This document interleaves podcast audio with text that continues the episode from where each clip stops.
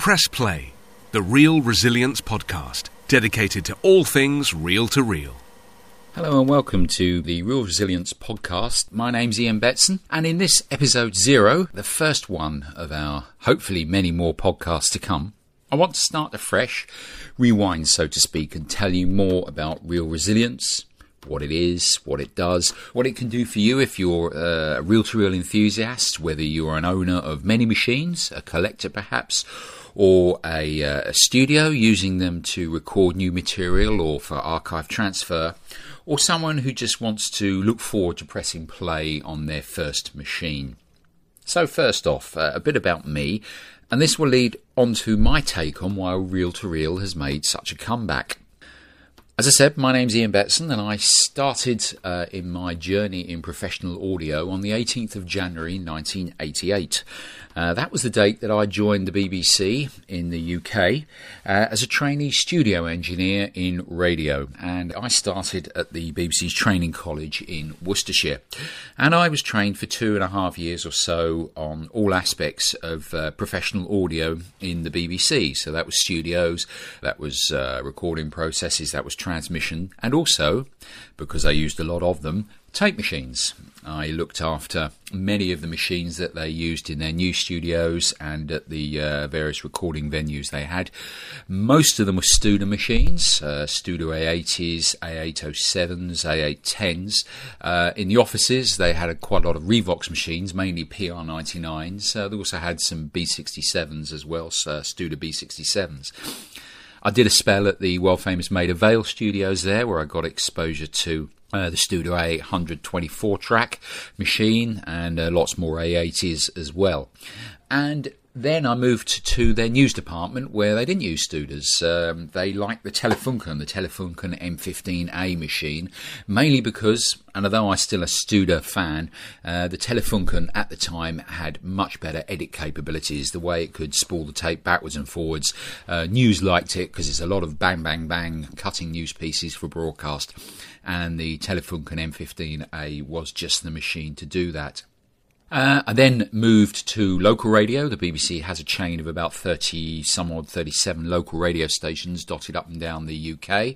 I went to Radio Cambridgeshire and I was a station engineer there for five years.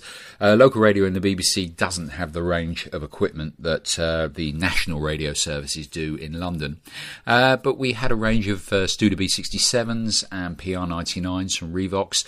And then towards the end of my spell there, we were refitted with a lot of uh, Studer A807s.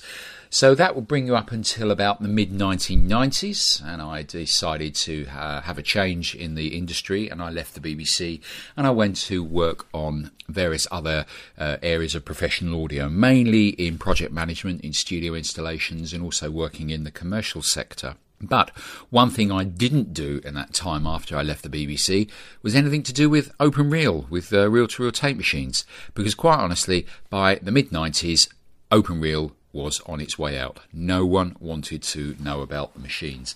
I would, and I hold my hands up to this, and it's something that I really regret. I actually had a whole range of the orange Studer maintenance manuals. I had the B67 Mark 1, the Mark 2, the A80, and the A807. And guess what? I threw them all away. No one wanted that kind of stuff.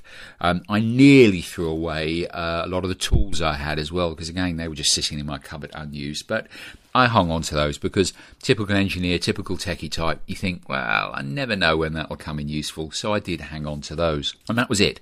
For about 10 years, 10, 12 years, uh, we're into sort of like the uh, early 2000s by now. I didn't touch tape machines at all. And then out of the blue, I started to get inquiries for uh, tape machines. People saying, You used to work with these things. Uh, can you fix my machine? And I started to uh, tinker around and think, Yeah, that's something I can do. I quite enjoy this. Quite like the, the tactile approach of pressing play, seeing all the mechanics moving in, and hearing audio, which is my real first love, coming out of a pair of speakers from a piece of tape. So gradually over the last or 10 years or so yeah since about 2010 i've been building up my business in uh, open reel maintenance because i'm finding there's more and more inquiries from it. I think what's probably driven it is the vinyl resurgence and as a result of that bands who were requesting vinyl or analog sessions i should say in the recording studios. As a result i was getting recording studios who had this dusty old multi track, probably shoved in the back of the studio with a dust sheet, if it was lucky, left over it, hauling the thing out. And the analogy I use, it's a bit like a vintage car. You know, you've got this beautiful vintage car and it's sat in the garage for 10, 15 years unused, perhaps got a sheet on it, perhaps not and you think, hey, I like my vintage car now, that's all come back in, I'm going to take it out for a spin, and you're really expecting that thing to fire up first time, and you drive it straight the way down the road, uh, enjoying yourself, perhaps with the roof down. Well, it ain't going to do that. It needs uh, a lot of work to get it back on the road, even if it's sat there doing nothing. You know, you've got oil, you've got lubrication, you've got petrol, you've got air to put in the tyres. And it's exactly the same thing with these multi track tape machines.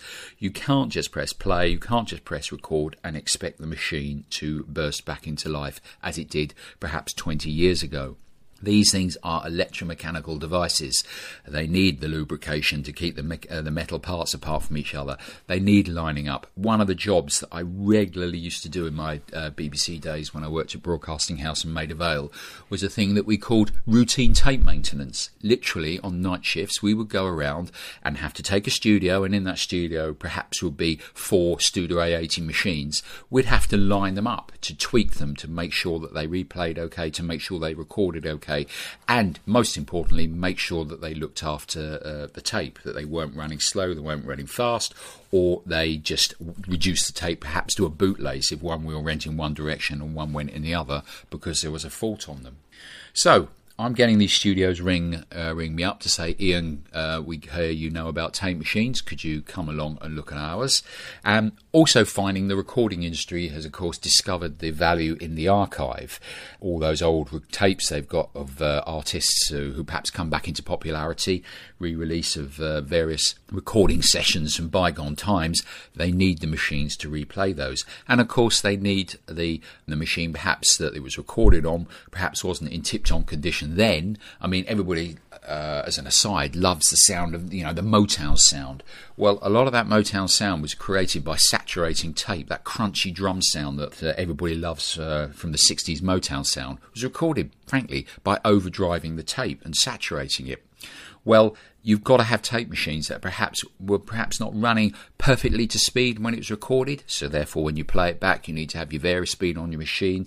Perhaps you had some with crazy track layouts. You know, we hear about two-track machines and mono machines and multi-track machines. Sometimes tapes are recorded on esoteric machines, like you know, 16 tracks over two-inch tape and things like that. So you've got to have the tape machine to replay those master tapes. So I was getting inquiries for those. Definitely in that case, the uh, archive studios weren't interested in recording, but of course the machine had to look after that very valuable master tape and had to play it back to the best of its ability. So I'm getting record, um, uh, interest there. Spool on a little bit further, and the rise of vinyl is then moving over into the consumer market where people love the analog sound, and of course they're starting to discover two track open reel machines whether that's the full blown professional machines, which by now many of them have been pushed out into the uh, uh second hand marketplace because the studios didn't want them, or perhaps some of the uh, consumer based machines from the 1950s, 60s, or 70s, be it valve or early transistor. I'm getting inquiries there. And I then noticed from about 2012 it almost went vertical in the number of inquiries I had, be it from private collectors, be it from studios, be it from people who are just interested, or the classic ones I've got this tape machine, or we found this tape in the loft. Uh, it's of the kids, it's of the grandkids from about 20 years ago. We'd like to play it and hear what's on the tape. And then I really get, get a lot of inquiries through uh, to look after these machines, fix them, maintain them, line them up. And so I already had my own company called AV Resilience, which was doing professional audio, project management, studio installations, and other professional audio services to the recording and the broadcast markets here in the UK and indeed internationally. I spent quite a lot of time uh, abroad. I spent nearly a year in Norway building a, a TV and radio station I've worked in India and I and I worked in Spain building radio and television stations. But AV Resilience is doing very well. But really, when people want to get tape machines and want they get their tape machines fixed, a little bit confusion. Ian, what are you actually doing? You installing studios? You maintaining your mixes, or are you actually going to be fixing my tape machine? So as a result, I uh, did a play on name. We've got avresilience.co.uk, which is the website that I use for my business. I have created reelresilience.co.uk. And more a little bit about uh, that later uh, when I come on to uh, talk about the website. Uh, and Reel Resilience was born, uh, an idea really born last year. It's coming to fruition in the last uh, few months. Um, and it is dedicated to the service, supply, and indeed sales, because I do now get a lot of inquiries from people to say, uh, can you get me a tape machine? Or indeed, I found this tape machine in the loft. You know, we don't need it for playing the kids' tape anymore. Could you? Uh, are you interested in buying it, or do you know anybody that will be interested? Again, I don't want to come over as a sort of repository for tape machines and I'll buy any old machine and just rescue them all. I can't do that. We've only got so much money in this world, all of us have, and we've only got so much space. But I can perhaps hook people up and go, I know where such and such machine is for sale, don't know what its condition is, but perhaps you, Mr. Purchaser or Miss Purchaser, might be interested in buying it. So that is the essence of reel resilience to service, to maintain, to repair, and to buy and sell reel to reel tape machines. Uh, I don't actually confine myself purely to reel to reel, but I do confi- uh, confine myself to analog tape. So you might find me working on cassette decks. Studer uh, did a great range of cassette decks, and of course, we've got the well known Nakamichis as well. So basically, if it's tape, I'll work on it, but I don't get involved in uh, the digital audio stuff so I don't really get involved in DAT. Much as I've got, uh, I like the format and I've got a, a, few machines, but I'm confining myself to the analog side. That's not to say that I didn't work on uh, digital tape machines, open reel tape machines, in my days in the BBC. I, I remember the, the, corporation used to use the Sony PCM 3324 uh, dash format from Sony, and also the Mitsubishi X86 uh, tape machine, which uh, was a uh, digital audio stationary head model, um, not of the same format as uh, the the Dash from Sony, but still an open reel digital tape machine. Never got to work on uh, Studer's uh, range of digital machines. Um, by then, I think they introduced that in about the mid 1990s tape was pretty much on the way out from 1992, and a lot of the major purchasers were just not making investments in tape machines anymore, preferring to move to digital. So, Reel Resilience. Tell you a little bit about that. As I said, it was split off from AV Resilience. It has its own website. You can find it at reelresilience.co.uk. Obviously, the uh, domain extension gives it away. I'm based here in uh, the United Kingdom still. Reel Resilience, by the way, R E E L R E S I L I E N C E. That's R E E L R E S I L I E N C E dot co dot uk. So that's where you'll find the web presence. Um, got a Facebook page too. You can go to Facebook and uh, uh, dig around and find Reel Resilience. Again, just look for it on the Facebook pages and you'll find. Um, some entries there. I'm not tweeting at the moment. I don't find uh, there's too much demand for it, though I will probably be using some of the other more visual based uh, social media as time goes by.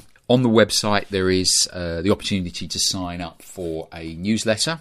I have put a newsletter out in the past, and I had a dedicated uh, following on that newsletter. However, um, last year here in Europe, if you're listening outside of Europe, uh, we had a thing called GDPR, uh, General Data Protection uh, Record, I think it is, uh, which has basically meant that w- we couldn't just get someone's email address off their website and just send them some information and go, hi, a little bit about me. We had to have uh, proper sign ins, we had to have proper opt ins to our mailing list. As a result, my newsletter record, I sent out all to my list prior to all the regulations coming in saying, hi, do you still want my newsletter? And I probably got about 25% back uh, to say, yeah, I would still like to keep your newsletter. That's not to say the other 75% weren't interested. Perhaps they just missed the, uh, the emails in their inbox or whatever and never responded. But to comply with the law, I could only go with those 25% that I originally had on my uh, mailing list. So as a result, that list has been massively cut down. And quite honestly, with the increase in tape machine business I have, I haven't, hands up, put the attention to the newsletter that it deserves. But what I'm hoping, allied with this uh, podcast, I'm going to reactivate the newsletter.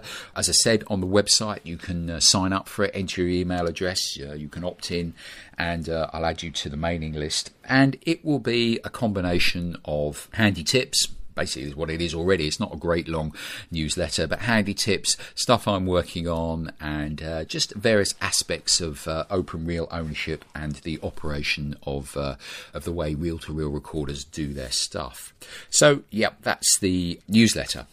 You can contact me. I still use the AV Resilience email address just to keep things simple so I don't get too many inboxes uh, and, and, miss your emails. So if you need to get hold of me or uh, want to pick my brains, because quite honestly, I'm happy to give information out about open reel machines. I mean, to good example of that on the website, if you go to the download section and put your email in there, there is some documents, and I'm adding to them uh, as and when I can, but some documents, all PDFs to download about aspects of open reel uh, machines. So you've got things such as how can I tell if I've got headwear on my on the heads on my machine and whether my heads are okay or shot. I've got a document on there about audio levels. There is a lot of talk on the on the various forums about uh, you know dBs, flux levels, VUs. I've got a document on there about that, and I'm just in the process of writing one about what to look for uh, in buying your first reel to reel. So you can go onto the website and put your email address in into the download section and get a- access to that. If you want to contact me personally, though, uh, you can email me. Uh, use the AV Resilience email address, and that is info at avresilience.co.uk. So that's info at avresil ience.co.uk. So that's all one word, avresilience.co.uk. So use that email address to get in contact with me. And I do reply. I can't say I'm like a, a, live chat line. I don't respond instantly. I, am afraid, you know, we're all busy in this world, but I would do my uh, do my best to get in touch with you within a reasonable period of time, perhaps a couple of days, and respond to your inquiry. So what I hope to do over the next few episodes of this uh, podcast is talk, as I said, about all aspects of open reel ownership, why people like open reel. I've touched on why my point, uh, my, my, view as to why open reel has, has, come back. We're going to talk about the technical sides of open reel. A question, you know, what is bias? What is AC bias? Why is it different to DC bias? Why do we have bias? Um, balanced audio.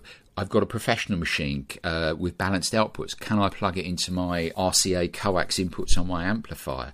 I can I drive my that amplifier to record uh, material onto onto tape onto my professional machine? And what level should I be looking at? We're going to cover all of those things. Tensions on tape machines, the differences between domestic and professional machines, and different manufacturers. Uh, I've touched, of course, on Studer and Revox machines I know well and still love, but I've also in my time worked on machines uh, from Uher, most of the 4000 series uh, report series the BBC used for its reporters. I've worked on those. Lyrec, Fred and Frida, they were a, uh, a Danish machine manufacturer, if I remember, that uh, I think Fred stood for free edit. Uh, they were used by journalists in the field. Aforementioned Telefunkens, and recently, with the upturn of uh, private clients and studios requesting my services, um, I've worked on Otari machines, further Studer machines, the A820s and the A820 Multitrack, and also MCI. I had the uh, privilege to work on an MCI machine, a JH24 machine, that had been owned by a major name in the recording industry. You know his name, I'm not going to dish the name out just yet, uh, but my client bought the machine, and that now uh, forms part of his studio complex. So I've had access access to those other multi track machines. So that is about it. That's really the end of episode zero of Press Play podcast. I hope you enjoyed it. As I said, please drop me a line, sign up on the website, uh, www.reelresilience.co.uk to get those documents. You can drop me a line at the, uh, the email address, as I said, info at avresilience.co.uk.